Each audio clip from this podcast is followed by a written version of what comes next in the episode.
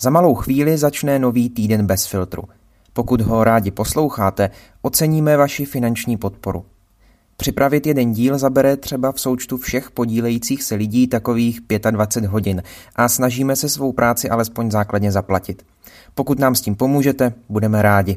Všechny formy najdete na našem webu bezfiltrupodcast.cz v sekci Podpořte nás.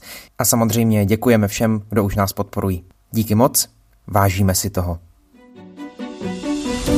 O složitých souvislostech aktuálního dění srozumitelně a přehledně. Týden bez filtru, rozhovory, analýzy, komentáře. S Aneškou Jakubcovou, Ondřejem Havlíčkem a Filipem Braindlem každou neděli bez filtru.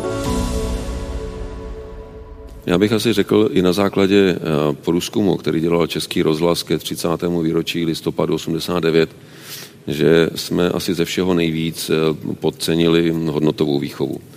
Protože eh, není určitě dobře, když mladá generace byla vychovávaná v tom, že úspěch je základním kritériem bez ohledu, jakými cestami je dosažen. To si myslím, že je špatně a teď se nám to trochu i vrací. Zanedbaná hodnotová výchova. Co to vůbec je? Máme jako Češi nějaké společné hodnoty a jakou roli má v diskuzi o nich hrát škola a církev?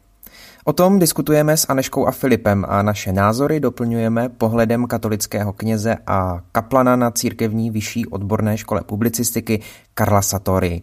A počase se vracíme také k anketě mezi studenty. Tentokrát i pro nás ve východočeském Ústí nad Orlicí na střední škole umělecko-průmyslové natáčel náš kamarád a učitel tamních druhých a třetích ročníků Martin Rýznar. Martinovi děkujeme za spolupráci a no a jdeme na to. Začíná týden bez filtru, od mikrofonu zdraví Ondřej Havlíček. Fildo, ty máš tři děti. Jak bys je rád se svojí ženou vychoval? K čemu bys je rád vychoval? Co je ten cíl? K tomu, aby byli slušní lidé, aby se dobře chovali k lidem okolo, aby vedli dobrý život. Přemýšlíš někdy nad uh, třeba konkrétními hodnotami, které by si od tebe a od tvojí ženy třeba měli vzít do života? Já někdy uh, sleduju, uh, co ty děti dělají a uh, Někdy eh, jsou to, jsou to takové ty dětské eh, spory, eh, u kterých je vidět třeba takové to, jako ať to nepraskne na mě, tak, tak udělám takovou tu dětskou lež a tak, tak to jsou, to jsou zrovna věci, o které se snažíme i jako velmi aktivně jim dávat najevo, že nemá cenu lhát, protože ono to stejně vyjde najevo a nic, nic toho nebudou mít. Takže ono je to spíš jako věc taková postupně, postupně jdoucí s tím, jak jak eh, oni taky nějak vyzrávají. Je naopak něco, teď si třeba představí, že z nich budou jednou dospělí lidé a umíš si představit, že udělají něco, zachovají se nějak a ty si řekneš, tak to jsem opravdu selhal, tohle pro mě je úplně zásadní, aby takový nebyli a oni takový jsou. To neznamená, že by se dál neměl rád, to je jasný, že všichni rodiče dál mají rádi svoje děti, ale... Hmm, tak eh, asi by mi vadilo, nevím, jestli bych si to vyloženě bral jako svoje selhání, asi by mi vadilo, kdyby naskočili na takovou tu individualistickou vlnu, eh, prostě všechno, eh, co se hodí mně, tak je dobré, eh, taková, taková ta etika člověka, který prostě jde za svým cílem a moc se neohlíží na levo napravo, to by mi asi vadilo, těžko říct, asi bych si to i vyčítal, no, jestli, jestli jako jsme nedali dobrý příklad, jestli jsme jim ukázali, že mají takhle, tak, tak to asi asi nebylo správné. Teď samozřejmě ještě takové ty věci, že, že opravdu udělají e, nějaký vyloženě přečin, zločin, tak, tak to je ještě druhá věc, samozřejmě. Aneško, mm, tebe se zeptám trochu jinak. Jasný, já nemám děti totiž. to chápu. E, máš pocit, že tě tvoji rodiče vychovávali k nějakým konkrétním hodnotám, tak jak se o nich mluví, hodnoty? No, myslím, že jo, myslím, že jo, eh, ale myslím, že sami by třeba museli chvilku přemýšlet, eh, aby je formulovali, eh, ale myslím, že je vyloženě žijou. Že tím, jakou výchovu oni dostali, nebo s čím se museli sami v životě potýkat, jak se postavit k tomu, co jako je dobré a špatné, následování hodné, tak zrovna svoje rodiče považuji za jak jsem si přečetla v nějaké pedagogické stati, za rytíře hodnot. Ne takové ty deklarativní zastánce hodnot, ale za ty rytíře, kteří za ně bojují v běžném životě a to si myslím, že na mě mělo velký vliv. Umíš to v některých třeba konkrétních uh, situacích pojmenovat? Mm-hmm. Třeba když Určitě to teď nevezmu podle důležitosti eh, těch hodnot, ale co mě napadá teď, eh, teď je rychle, tak je třeba úcta k rodičům a ke stáří, eh, takže se tak sami chovali, že třeba tatínek se, i když s maminkou spolu prostě často nesouhlasí, tak se k sobě chovají velmi hezky i ke svým rodičům, ke kterým čím jsem starší, tak vidím, že mají nějaké výhrady eh, k rodinám, ze kterých eh, třeba vyšly, nebo k těm výchovám, ale eh, to, jakým způsobem i třeba, když já jsem byla v nějakém sporu s jedním z rodičů, tak jak ten druhý rodič byl na jeho straně, ne teď jako v nějakém i nespravedlivém boji, ale to, jak jak třeba to potom se mnou ten druhý ještě rozebíral, eh, jak je potřeba to pochopit, že ten zrovna druhý rodič eh, se k tomu postavil takhle a eh, typická prostě tatínková, tatínková věta, nebuď drzá na maminku, tak to je, to mi třeba přijde jako hezký příklad tohohle. Pokud byste měli výjmenovat pět nejdůležitějších hodnot a seřadit je od nejdůležitější, uměli byste to? No jako já bych to asi uměla, udělala bych to v ten moment, tak jak bych zrovna byla uh, toho schopná, ale nechtěla bych to dělat, protože za chvilku už by to mohlo být jiné a myslela bych si, že jsem to neudělala dostatečně dobře, dostatečně jsem to nepromyslela, takže bych to nerada dělala. Ondro, prosím, neptej se na to. Každopádně jsme v prezidentské debatě. Každopádně my jsme do takové trochu prezidentské debaty postavili studenty, tak si poslechněte, jak vypadá jejich žebříček pěti nejdůležitějších hodnot. Tak asi na prvním místě je štěstí, potom láska a kamarádství, protože jako ta láska může být i kamarádská, takže hnedka je pod tím to kamarádství. A potom asi jako peníze a zdraví. Já si myslím, že to úplně seřadit nejde. A pro mě na prvním místě jsou prostě vztahy celkově. Už je rodina, kamarádi, láska. No. Mm-hmm. A tak e, dobře, tak to bys měla na prvním místě vztahy a co bys dal na první místo? Já nevím, to tak nejde říct za mě. Tak, e, tak jaký jsou pro tebe ještě důležitý eh, hodnoty třeba těch? Uh, určitě peníze, protože bez nich se prostě nejde hnout. Já nevím. Mm-hmm. No a moment. Vidíš, to máš přípravu. Ale... Zdraví taky. To je hodně důležitý. A co je důležitější?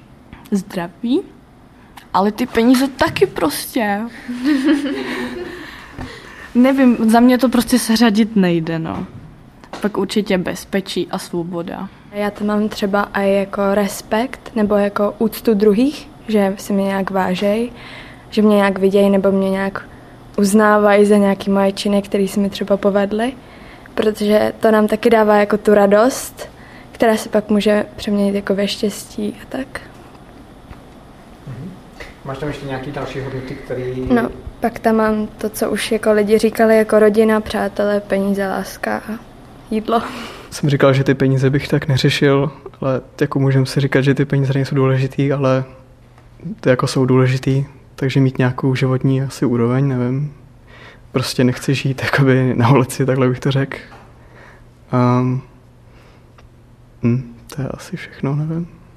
Jako samozřejmě rodina to, ale tak to je to je takové jako, to je taková norma, která prostě, to je jasný, takže rodina, no, to asi všechno.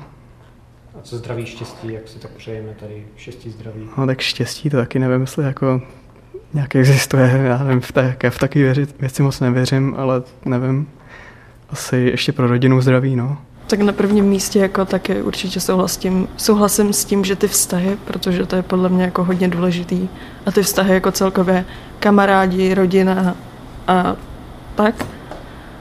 A pak na druhém asi jako to zdraví nebo peníze. No, nevím, jestli jako jich pět vůbec vymyslím, ale jako láska asi bude na prvním místě a to je podle mě taková věc, která jakože člověka hodně ovlivní i v jiných věcech, jako jak se bude chovat, když má někoho rád a sebe má rád. Určitě tam jsou nějaký ty mezilidský vztahy, že ať už to jsou kamarádi nebo, nebo rodina nebo o, cokoliv, nebo cokoliv jiného, to je, pro, to je hodně důležité a pak i takový ty povrchnější věci určitě, jako jsou finance, kariéra a a právě ty zájmy, jako pro mě hodně důležitá hudba, asi nevím, jestli bych to dala jako největší, ale, vrst, ale ty jako zájmové věci mm, jsou pro mě taky hodně důležitý. Hmm, tak nějaká jako důvěra a tak, takhle obecně, jako být určitě prostě finančně nezávislý je hodně, je hodně důležitý. Já jako mám na prvním místě asi svoboda, úplně ve všem.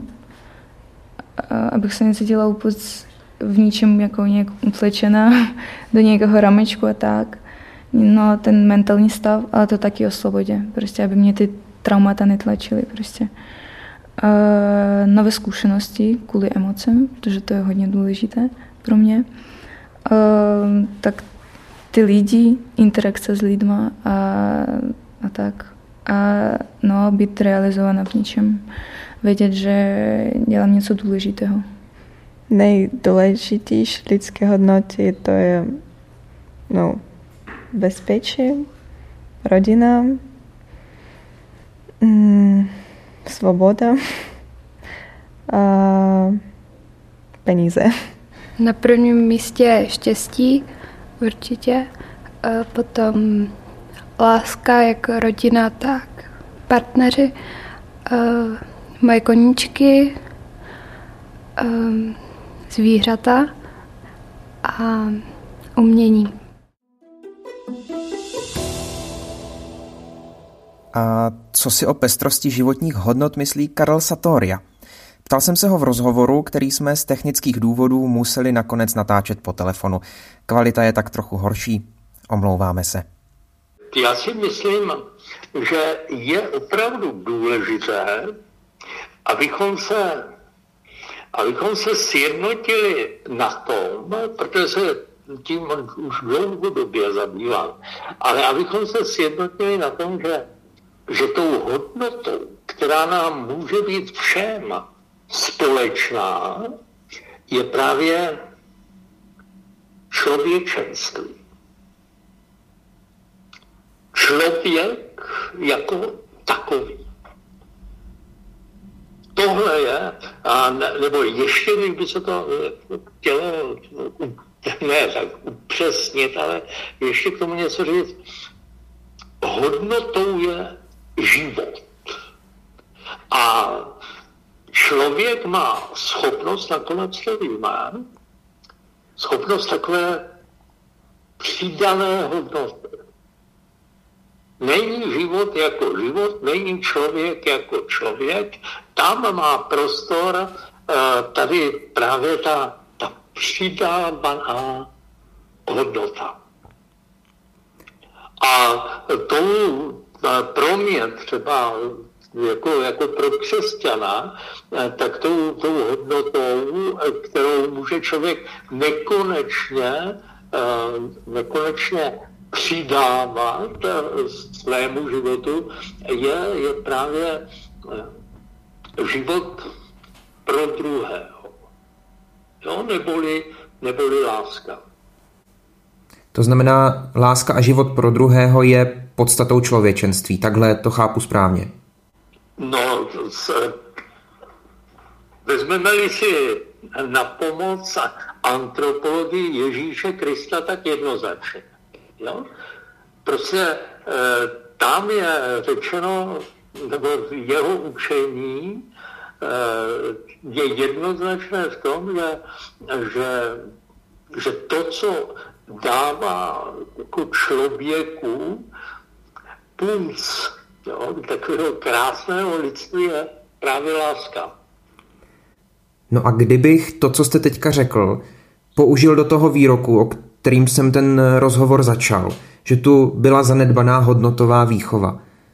Eh, No. Myslíte, že by se dalo říct, že je v Česku um, zanedbaná hodnotová výchova v tom smyslu, že nedáváme jako společnost dostatečnou, dostatečný důraz na zájem o druhého a na lásku? Uh, jednoznačně. Uh, aspoň, víte, mě hrozně potěšilo, uh, když jsem někde, někde slyšel, že vlastně co do poměru nebo počtu obyvatel jsme snad nejštědřejší země na světě. jo, co se týče podpory všelijakých eh, humanitárních eh, pomocí. Jo? To, to, to, je, to je úžasné a věřím, věřím tomu. Jo? Vždycky je ta, ta, to, to, eh, ta solidarita eh, mobilizovaná, to člověk vnímá. Ale Eh, tohle je jedna věc.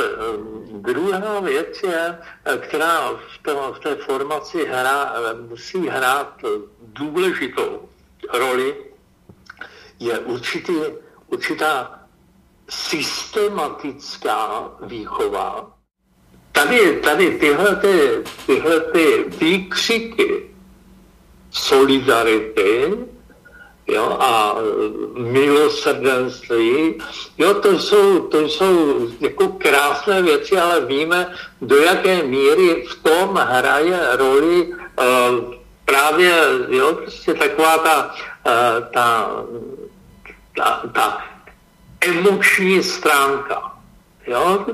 A druhá věc je, že neustále co se týká naší, naší situaci v naší zemi, dáváme z přebytku. Jo? A zapletám za to. Jo? Ale tady jde, nebo v té formaci jde o to, aby, aby tenhle ten postoj zasáhl eh, člověka bez ohledu na to, eh, jestli, jestli přebytek má. Aby se to stalo součástí normálního přístupu k potřebě druhého člověka, tedy i v nedostatku. A k tomu je třeba eh, formovat. To už není spontánnost. Jo? Víme, víme, jo? člověk eh, jako se chvěje trošku eh, co se týče naší situace tváří, tváří v tvář ruské, ruské agresi na Ukrajině. A chvějí se trošku s tím, nebo z toho, co by nastalo, kdyby se opakovala situace z února loňského roku, nebo března a potom, kdy, kdy vlastně docházelo opravdu k obrovským vlnám uprchlíků jo, z, té, z té válečné, válečné zóny. E, myslím si, že situace by byla co do přijetí eh, docela odlišná. Vádím to proto, že, že třeba ta solidarita není uh, zakořeněna jako, jako něco, jako, jako systémová v lidské nebo v naší, v naší uh, lidské povaze naší české, české povaze.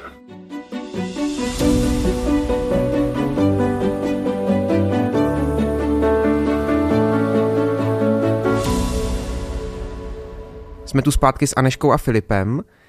Za takového strážce hodnot eh, se někdy sama považuje církev nebo církve v množném čísle, tím pádem teď mluvím o těch křesťanských církvích. Mm, je to opravdu tak? Plní v Česku křesťanské církve roli strážce hodnot?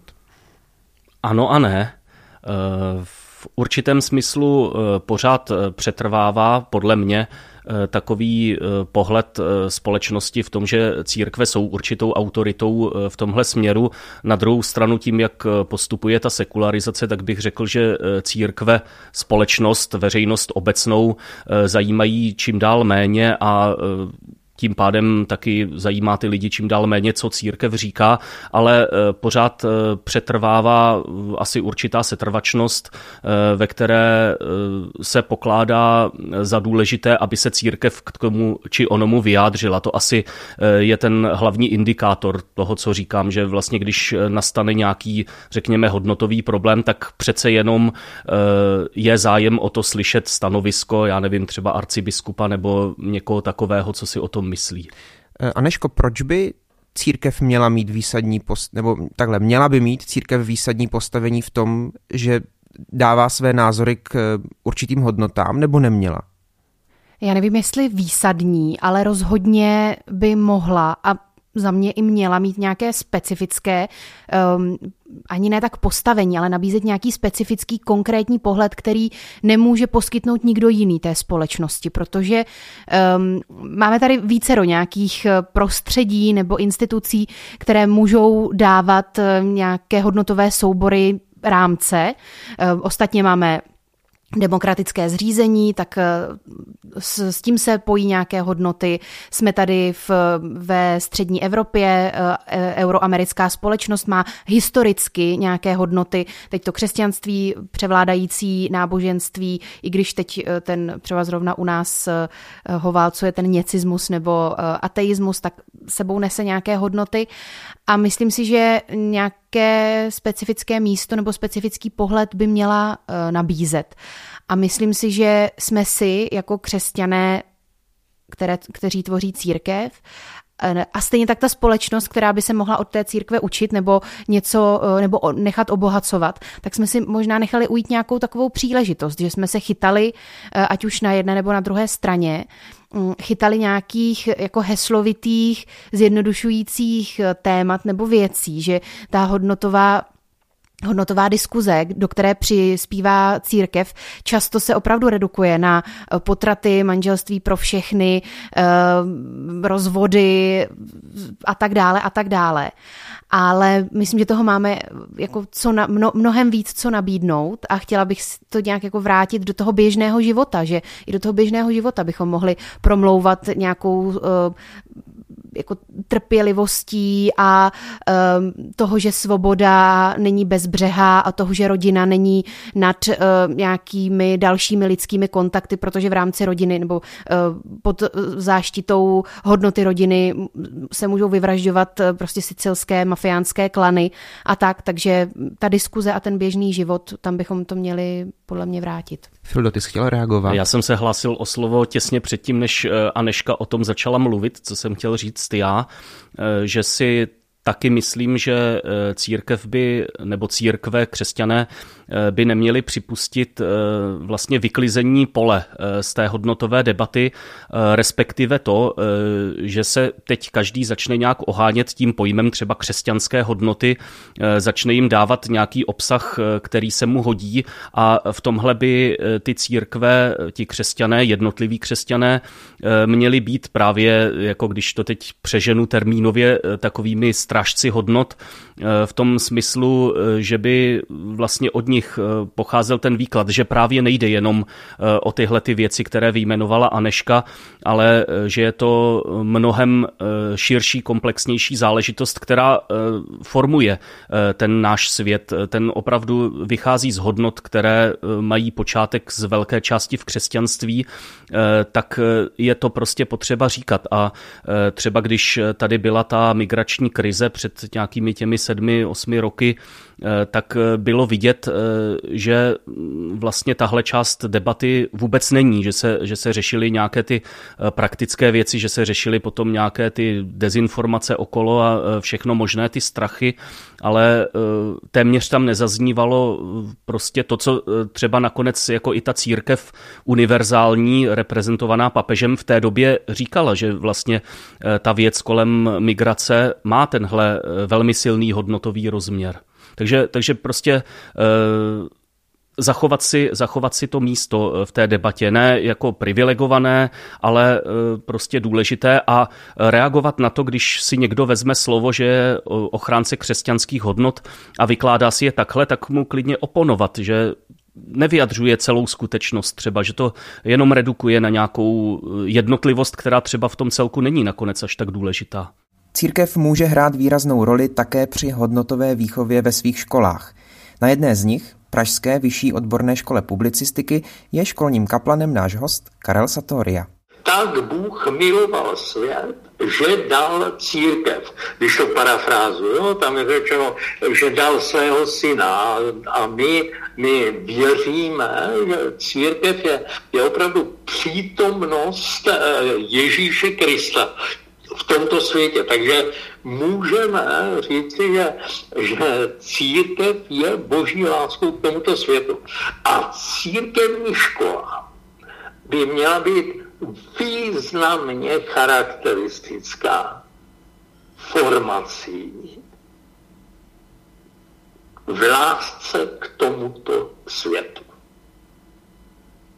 A to, to, to, je, to, je, to je něco, bohužel, jako čím se prakticky církev eh, systematicky nezabývá.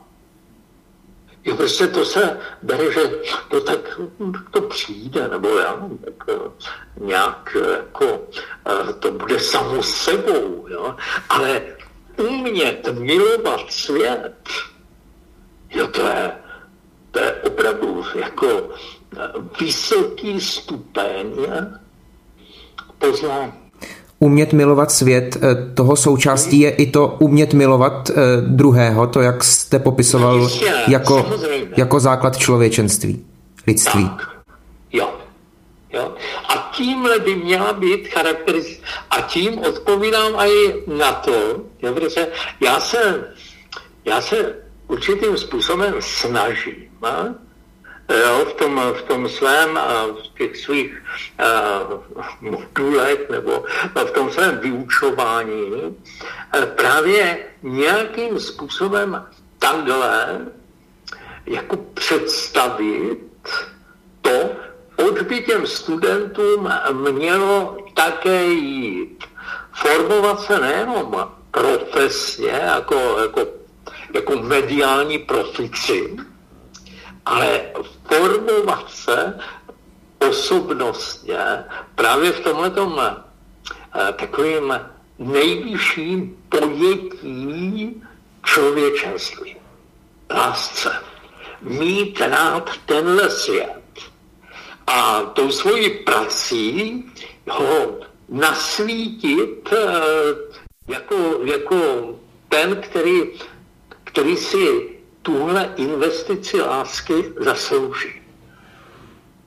Jo, tohle to, to, to boží myšlení, které, které máme dostat jo, do, do myšlení svého a potažmo myšlení světa. A jak se to konkrétně dělá, nebo ještě jinak, eh, jak to konkrétně děláte vy v těch eh, hodinách? Co to znamená, že k tomu studenty se snažíte vést? Já si to neumím mm, teď úplně dobře představit. No, Rákoska a, a drill. Ne. Podívejte, jestli, jestli církevní školy jsou školy obsazené, naplněné nevěřícími studenty, tak to platí především, bych řekl, o, o naší škole. Tam, tam opravdu jsou Eh, jednotlivci, jo, který, kteří nějakým způsobem eh, eh, s tou, s tou církví mají aktivně něco společného. Takže mně samozřejmě jako jde, jde o to,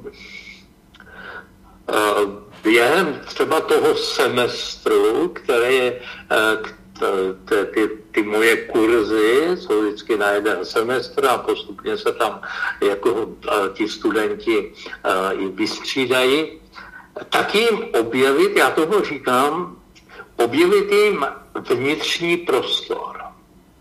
Jejich vnitřní prostor. Takže, jako já jsem, jsem fascinován učením svatého Tomáše Akvinského, neustále, čím dál víc. Eh, tím, jak on říká, prosím vás, věnujte se přirozenosti, protože ta je partnerem milosti. Prostě úplně všechno, co pochází z hůry, když to tak řeknu, potřebuje na něčem přistát. A tak tady se víra, naděje, láska, to všechno má svoje přirozené podoby. No a jako já jsem si ten úkol vzal, že, že tyhle ty přirozené podoby uh, chci studentům ne objevit, jo, prostě, ale pomoci jim, aby zjistili, že, že to mají v sobě. A co je třeba taková přirozená podoba tady toho, o čem jste mluvil? No přirozená podoba lásky nebo víry. Já, to je jedno. Přirozená podoba lásky je, jak to, jak to skvěle vyjádřil už snad to a ten Aristoteles byl, vůle orientovaná k dobru. A to je zajímavé, že, že třeba tady tuhle tu definici, jo, moc si to jako nepamatuju, ale, ale ta, ta, ta oslovila. Jo. A mám z toho vždycky jako radost, že, že se stává eh, takovým určitým určitým vzorcem, do kterého eh, jsou třeba ti studenti schopni dosazovat, aby zjistili, jestli, když řeknu miluji, jestli, jestli to je pravda. Jestli opravdu to, o čem říkám, že miluji, jestli moje vůle je orientovaná k dobru toho, co miluje. Ať je to příroda, ať je to člověk, ať je, ať, je to Bůh. Jaké je jeho dobro? Tohle poznat k tomu orientovat svou vůli. A tohle jsou, víte, ono, samozřejmě se pohybujeme i, eh, řekněme, v takové klasické svým způsobem, jako i filozofii nebo filozofických pojmech. Dobrém, dobrém přírody je být tím, čím je.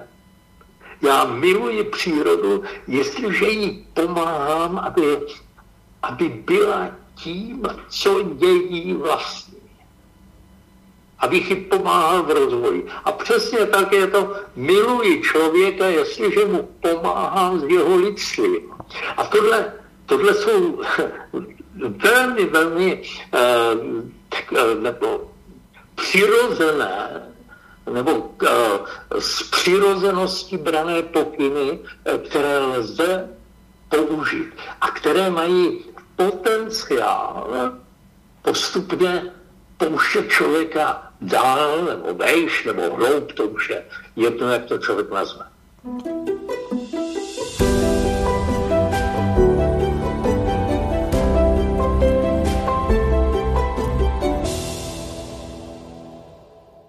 Neměla by církev, nebo jinak, neměli by představitelé katolické církve, ale i jiných církví, ale v té katolické my to asi taky tím, že jsme katolíci vnímáme nejvíc Neměli by si, jak se říká, nejdřív zamést před vlastním Prahem, a teď tím myslím ne před svým osobním, ale uvnitř své církve, než e, s tím, co někdy může právě znít jako poučování e, veřejnosti, výjdou ven? Aneško. Já bych neříkala asi eh, nejdřív. Myslím, že to může jít ruku v ruce, že stejně tak, jak je člověk jakoby přísný na to, co se děje u něj doma, aby se tam ty hodnoty dodržovaly a aby, nevím, výnik byl potrestán, aby lež byla odhalená tak eh, stejně tak eh, může třeba používat jiná slova, jiné kanály komunikační a tak dále, ale myslím, že by se to mělo dít oboje zároveň a um, opravdu uh, určitě, ne, určitě ne později, že buď dřív, anebo nejlépe zároveň, aby potom se to nevyprazňovalo a ne, nebyli, abychom nebyli nedůvěryhodní, že z nějaké jako pozice právě těch, kteří sami si to doma neumí uklidit, tak uklízí, uklízí venku. Já ještě mě k tomu napadá zrovna uh, zážitek, zkušenost z poslední nedá, hodně nedávné doby, uh, kdy jsem byla na jedné přednášce velmi vysokého mm, představitele katolické církve. Přednáška se jmenovala hodnoty, které uh, bychom si měli zachovat i v 21. století, nebo takhle nějak. A tak jsem se těšila, o čem, o čem to tedy bude a jak tam budeme probírat hodnoty. A to byl velmi jako nesouvislý prout nějakých nápadů a popisu toho, eh, co je v této společnosti špatně, ale o hodnotách se tam vůbec nemluvilo. Takže já jsem si celou dobu eh, jsem se odhodlávala, že až na konci byl prostor pro otázky, tak jestli mám položit eh, šťouravou otázku.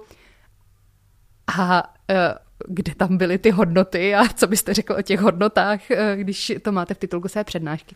Ale byla tam taková velmi smírná atmosféra, myslím, že by to ostatním publikum neocenilo, takže, um, takže jsem to neudělala, ale při, přišl, přijde mi to vlastně jako hodně signifikantní, eh, že se snažíme uh, i často na, to, na toto téma vystupovat, nějak k tomu zaujímat nějaký postoj, ale pak bereme nějakou jako zpátečku a um, zabydlíme se v nějakých obecných frázích a takových jako um, v něčem, co ne, nemá úplně potom nějaký efekt. Eh, když jsi mluvila o tom, že na té přednášce padalo z úst toho přednášejícího, můžeme říct i jeho jméno nebo nechceš? Jo, byl to Jan byl Graubner. To Jan Graubner. Um, zaznívalo spíš kritika toho, co je špatně tak mě to přivádí zpátky myšlenkami k tomu, co jsme tu teďka prožívali, eh, ty dlouhé měsíce prezidentskou volbu a opakované upozorňování na to, že jedna nebo druhá kampaň jednoho z kandidátů je jenom anti něco, antivláda, antibabiš eh, a podobně, tak neumí, nejsme tom v církvích eh, podobně špatně, že umíme tady tu celo trvající, dlouhotrvající kampaň anti veřejnost nebo anti všechno, ale neděláme tu pozitivní kampaň, že neukazujeme, tohle je správně, třeba těmi činy, jak si říkala, že to dělají tvoji rodiče, Aneško. Eh, spousta lidí dělá pozitivní kampaň, stojí na ulici, hraje na kytaru a vyvolává pán Bůh tě miluje. To, to je přece taky pozitivní. A má to efekt? Já ne, jsem to, se ptal činy, ne slovy. Ne, jasně. To, mm-hmm. to byla jenom taková, um, takový dru, pojmenování takových druhého extrému. Umíme to těmi eh, činy? Já si myslím, že mnoha činy to i umíme. Eh, že vlastně teď, teď jsem třeba eh, v kontaktu s jednou farností v Ostravě, u které jsem byl až jako překvapen, jak masivně se pustila a celý rok to dělá do, do pomoci uprchlíkům z Ukrajiny a vlastně oni jsou, jak se mi zdá, možná ne, možná to tak není, ale zdá se mi, že opravdu jako jsou na hranici eh, svých možností, jak to vůbec celé zvládnout, protože eh, si toho nabrali opravdu hodně a eh, to je jeden z těch příkladů, co se, co se vlastně ve skutečnosti odehrává, jo? že ta církev, ti křesťané dělají spoustu věcí, ve kterých jakoby uplatňují eh, to svoje hodnotové zázemí a eh, to je, to je prostě zároveň, zároveň ten dobrý způsob. Nakonec i to, že jako, jako že existuje spousta, řekněme, problematických křesťanských rodin, tak ale existuje spousta těch dobrých křesťanských rodin, kde se ty hodnoty žijí a jsou nějakým způsobem vyzařovány i na venek. Eh, tak eh, to všechno je. Ještě se zeptám, Aneško a Filipe, myslíte, že umíte rozpoznat jasně, co je dobro a co je zlo? Ano nebo ne? Wow. Jako v prezidentském kvízu. Já bych na to řekl, jak kdy. Doufám, že ano, ale nemůžu za to dát ruku do ohně, samozřejmě. Ano nebo ne, Aneško? Hele, to je st- Aneško, ale ty zlobíš. ano nebo ne? No jako já, abych uh, zachovala svoji integritu, tak bych měla říct ano. Že jo, by prostě podle toho jednám, jinak by se mi všechno rozbořilo. No a jak jsou na tom studenti? Pojďme si poslechnout, co odpovídali v naší anketě. No tak mám svědomí, takže já si to dokážu nějak rozpoznat, ale každý to má jinak podle toho, jako jak jako kde vyrost a tak. A pro mě je to asi docela těžký, jako v tom, že třeba jsem jako vyrostla v křesťanské rodině, takže tam je to hodně jako jasně nastavený, co je dobrý a co je špatný, ale mám pocit, že já to tak vnitřně jako asi nemám u všeho stejně. Jako v čem jsem vyrostla, takže asi si to potřebuji ještě trošku jako srovnat v hlavě, no. Já si myslím, že každý jako do nějakého poměru to dokáže, ale taky mi přijde, že jakoby ta hranice mezi dobrem a zlem je taková jako někdy nejistá nebo taková rozmazaná, že někdy je to horší nebo těžší říct a určit. Nevím. A jestliže to dokážeš, kde se to naučila, nebo kdo ti to předal, třeba tuhle tu dovednost? No tak já si myslím, že jako největší jako afekt na to mají lidi, co vás vychovali, takže většinou rodiče. Eh, Já si myslím, že co je dobro a co je zlo, hodně záleží na tom, jak moc je člověk informovaný kvalitně eh, na, na to, co, co zrovna posuzuje. A samozřejmě to je velice často a většinou subjektivní. A hodně jako většina záležitostí, hlavně v takové jako šedé zóně, že mm, jsou opravdu jen málo případů, kdy je něco opravdu jako dobré a nebo opravdu pouze zlé. Mhm. A kdo si myslíš, že tě teda naučil, nebo eh, jak, jak eh, přicházíš na to, co je dobrý nebo zlý? No, tak určitě tam hraje něco morálka a potom, jak říkám, ta asi nějaký svědomí, uh, nevím, nějaký vlastní posudek. A kde, eh, já vím, že to je těžká odpověď, ale kde se to svědomí bere, že jo? Jakoby kde... Co, co to je vlastně to svědomí? no, vím, že pro spoustu lidí to může být víra, o, protože, protože jim to říká, ale myslím si, že pro hodně lidí o, to prostě je jenom jako motivace být dobrým člověkem. Minimálně tak to, má, tak to mám já. Myslím si, že spoustu, spoustu i ostatních se tím řídí, že na, nemyslím si, že na to je nutně potřeba náboženství na to, aby někdo mohl být dobrou osobou. No, já to dobro a zlo vnímám hlavně v politice. Uh, tak třeba teďka ta Ukrajina versus Rusko. A pak teďka, jak byly ty prezidentské volby, tak tam taky vnímám to dobro a zlo hodně. No, nevím si úplně rozpoznat, ale taky právě ten život to hodně ovlivňuje. Získáváme zkušenosti a už trošku vycítíme, že je někdy něco špatně, něco dobře, ale přijde mi to, že je to vždycky kousek dobra i kousek zla, že to nejde úplně rozlišit.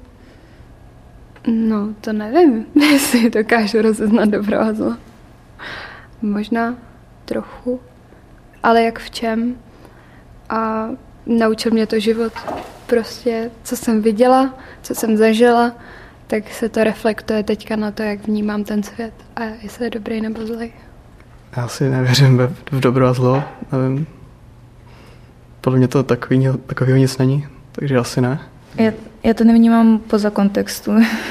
Takže je to spíš jako konkrétní nějaká situace a v té situaci jako přemýšlím nad tím, ale nikdy to nebude jako jenom něco dobrého nebo něco zlého. No.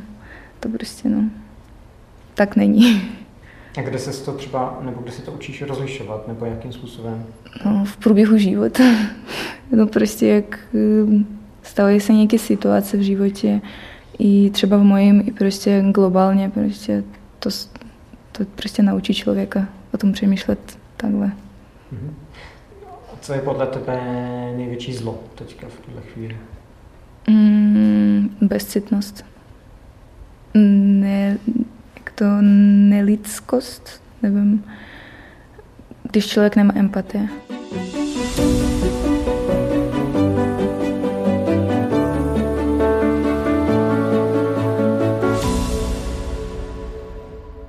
A tady už je pomalu konec dnešního dílu. Na Hero Hero ale najdete bonusovou část naší debaty s Aneškou a Filipem, ve které přijde řeč nejen na to, jak by mohli konkrétně čeští biskupové jako církevní představitelé vystupovat s důrazem na hodnoty, ale taky se vrátíme k výroku zvoleného prezidenta Petra Pavla, kterým jsme dnešní díl odstartovali a budeme pátrat, co se zanedbanou hodnotovou výchovou může ze svého nového úřadu udělat. Tak si skočte na Hero Hero, kde najdete taky celou kopu dalšího bonusového obsahu. Nejnověji třeba rozbor dětských filmů za rok 2022 s Radkem Habáněm, ale třeba taky rozhovor s desetiletou Nastou, která spolu s maminkou Olgou utekla před válkou na Ukrajině. Rozhovor pro příběhy bez filtru natočila Marie Moreno. To je asi vše. Hezký následující týden, tipy a postřehy k jeho očekávanému průběhu teď ještě dodá Filip Braindl. Ještě se neobejdeme bez některých dozvuků prezidentských voleb. V úterý vyprší lhůta pro podání stížnosti k nejvyššímu správnímu soudu na možné porušení zákona v průběhu hlasování či sčítání výsledků. Mnohem zajímavější ale může být středeční jednání předsednictva ANO, které rozebere neúspěšnou prezidentskou kandidaturu Andreje Babiše. A pokud by někoho zajímalo, co dělá Miloš Zeman, bude ve Vysokých Tatrách a v úterý se na Štrbském plese setká se slovenskou prezidentkou Zuzanou Čaputovou. Uvidíme, jak se povolební nálada odrazí na atmosféře poslanecké sněmovny, která v úterý zahájí program řádné únorové schůze. Zasedne také vláda, a to ve středu, a zmíněného Miloše Zemana asi úplně nepotěší bod nazvaný Návrh na zpracování aktualizace politiky územního rozvoje České republiky kvůli naléhavému veřejnému zájmu za účelem zrušení územní ochrany formou územní rezervy pro průplavní spojení Dunaj-Odra-Labe. Zdá se, že cimrmanovská tradice stavění průplavů zatím u nás pokračovat nebude. Ve čtvrtek a pátek budou v Bruselu jednat představitelé států Evropské unie. Summit se zaměří hlavně na migraci a na ekonomická témata. Příští týden asi není nejvhodnějším termínem pro návštěvu Paříže či Londýna. V obou místech se očekávají stávky, které postihnou i veřejnou dopravu. Ve Francii protesty souvisí s vládním návrhem důchodové reformy. Před soudy v Minsku a Hongkongu stanou zastánci lidských práv a demokracie, které běloruské a pročínské vedení pokládá za spiklence a rozvraceče státu a bohužel s nimi podle toho asi naloží, bez ohledu na skutečnost. Česká národní banka vydá speciální tisíci korunu k 30. výročí rozdělení československé měny. K němuž došlo 8. února 1993.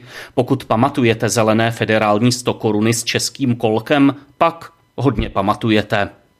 Ze stejného roku 1993 pochází tradice Světových dnů nemocných, kterou zavedl papež Jan Pavel II. na 11. února, památku Pany Marie Lurdské, letos tedy v sobotu. To už budou sportovní příznivci sledovat třeba mistrovství světa v biatlonu v německém Oberhofu nebo světový šampionát ve sjezdovém lyžování, které hostí Maribel v Savojských Alpách ve Francii. Hezké zimní počasí s mrazivými teplotami, ale sluníčkem očekávají meteorologové u nás. Oteplovat se má v druhé polovině týdne. Moc jarní ty prázdniny tedy asi nebudou, což školákům z poloviny Prahy, Karlovarského kraje a některých dalších okresů předpokládám vadit nebude. A nezapomeňte, že ve čtvrtek vás čekají příběhy bez filtru, tentokrát s rabínem Davidem Maxou. Klidný týden přeje za celý podcastový tým Filip Braindl. Mějte se hezky. Bez filtru. O zásadních věcech otevřeně a bez předsudků. Najdete nás v podcastových aplikacích na Facebooku, Twitteru a Instagramu bez filtru pomlčka podcast. Chcete nás podpořit? Info na webu bezfiltrupodcast.cz. podcast.cz.